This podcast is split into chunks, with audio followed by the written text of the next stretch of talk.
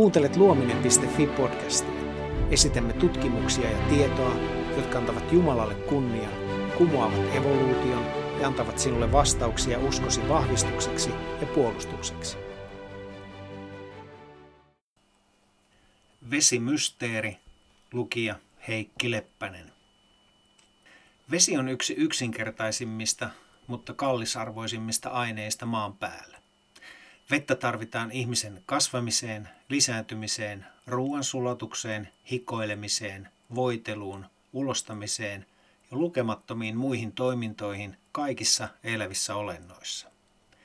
Sen rakennekaava on niin yksinkertainen ja tavallinen, että se on ensimmäisiä kemiallisia kaavoja, jonka useimmat lapset oppivat. Yli 70 prosenttia maan pinnasta on veden peitossa – ja se on yksi Jumalan luomistyön suurimmista lahjoista. Ateistisesta ja evolutionistisesta näkökulmasta katsottuna voidaan kuitenkin kysyä, mistä kaikki tämä vesi tuli. Smithsonianin mukaan tarvittiin tämän maailman ulkopuolinen välintulo, jotta vesi, täydellinen kemiallinen yhdiste, täytti planeettamme. Smithsonianin kaltaisten järjestöjen tutkijat, jotka uskovat alkuräjähdykseen ja 13,8 miljardia vuotta vanhaan maailmankaikkeuteen, yrittävät yhä kiihkemmin selittää, miten elämää antava ja elämää ylläpitävä vesi tuli maahan ilman luoja Jumalaa. Vesimolekyylit olivat varmastikin osa sitä tomupyörettä, joka alkoi tiivistyä auringoksi ja sen planeetoiksi noin 9 miljardia vuotta alkuräjähdyksen jälkeen. Tämä on perustelematon toteamus. Lisäksi tällaista väitettä on mahdotonta todistaa. Tämän oikean kemiallisen yhdisteen alkuperälle ei myöskään ole mitään selitystä ja sen olemassaolo vain tapahtui. Smithsonianin esittää, että vesi tuli maahan komettojen ja asteroidien mukana hyvin järjestäytyneiden törmäysten koreografiana. Ja sellaiset kappaleet, joissa todennäköisesti oli enemmän asteroidia kuin komettoja, olisivat helposti voineet tuoda tänne valtamerien verran vettä. Smithsonian yksinkertaisesti julistaa, että nämä kosmiset vaikuttajat antavat helpon vastauksen ilmeisen vaikeaan kysymykseen. Ja loppusilauksena. Seuraavan kerran kun avaat hanan, ajattele sitä virtaavan veden pitkää ja ihmeellistä matkaa. Tarvitaan biljoonia. Onko tämä ilmeisen yksinkertainen selitys tosiaan mahdollinen? Kuinka suuria kosmisten vierailijoiden täytyisi olla? Ja kuinka monta suoraa törmäystä maahan tarvittaisiin, jotta komeetat, asteroidit olisivat helposti voineet tuoda tänne valtamerien verran vettä? Luvut osoittautuvat tyrmistyttävän mahdottomiksi. Jotta laskelmia voidaan tehdä, on ensiksi määriteltävä, kuinka paljon vettä maassa on.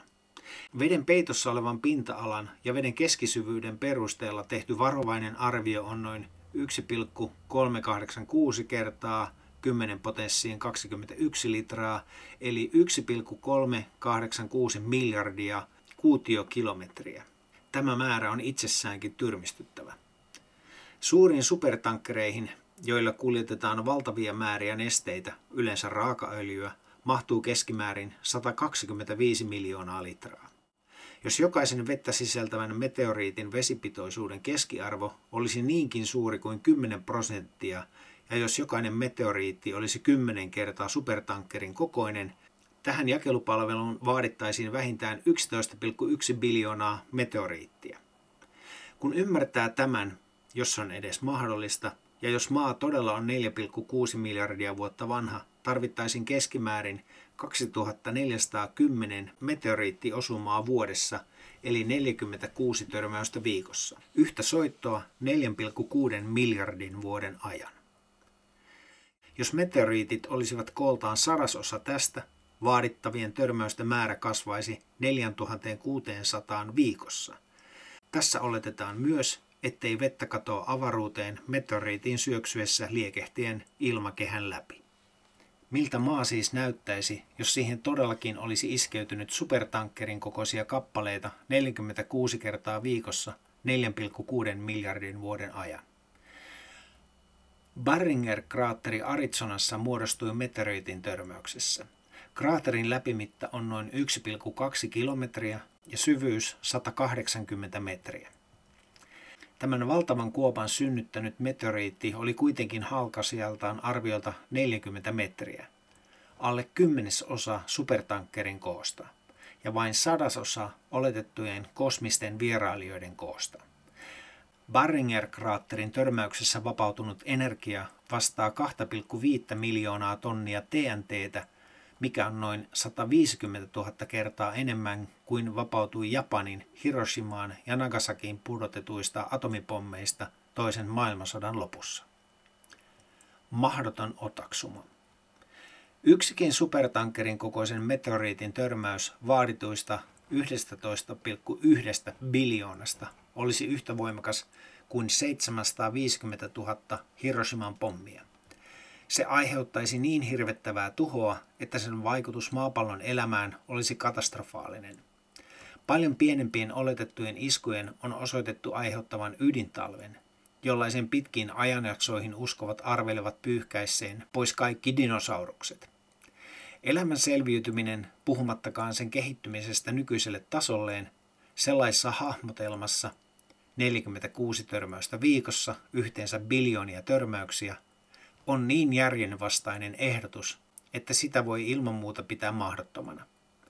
Planeettamme valtaisat vesimäärät eivät ole saapuneet tänne biljoonien kosmisten vierailijoiden mukana. Tämä mahdoton teoria on susi jo syntyessään. Järkevä ja uskottava selitys maapallon veden alkuperälle on selvästi kerrottu ensimmäisessä Mooseksen kirjassa. Jumala loi veden peitossa olevan maan luomisviikon ensimmäisenä päivänä. Vain kaikkivaltias, kaikki tietävä luoja kykeni puhumaan olevaksi planeettamme valtavan elämää ylläpitävän veden paljouden. Tämä artikkeli podcast oli Luominen tiedelehdestä. Voit tilata Luominen lehden osoitteesta kauppa.luominen.fi. Kiitos kun kuuntelit.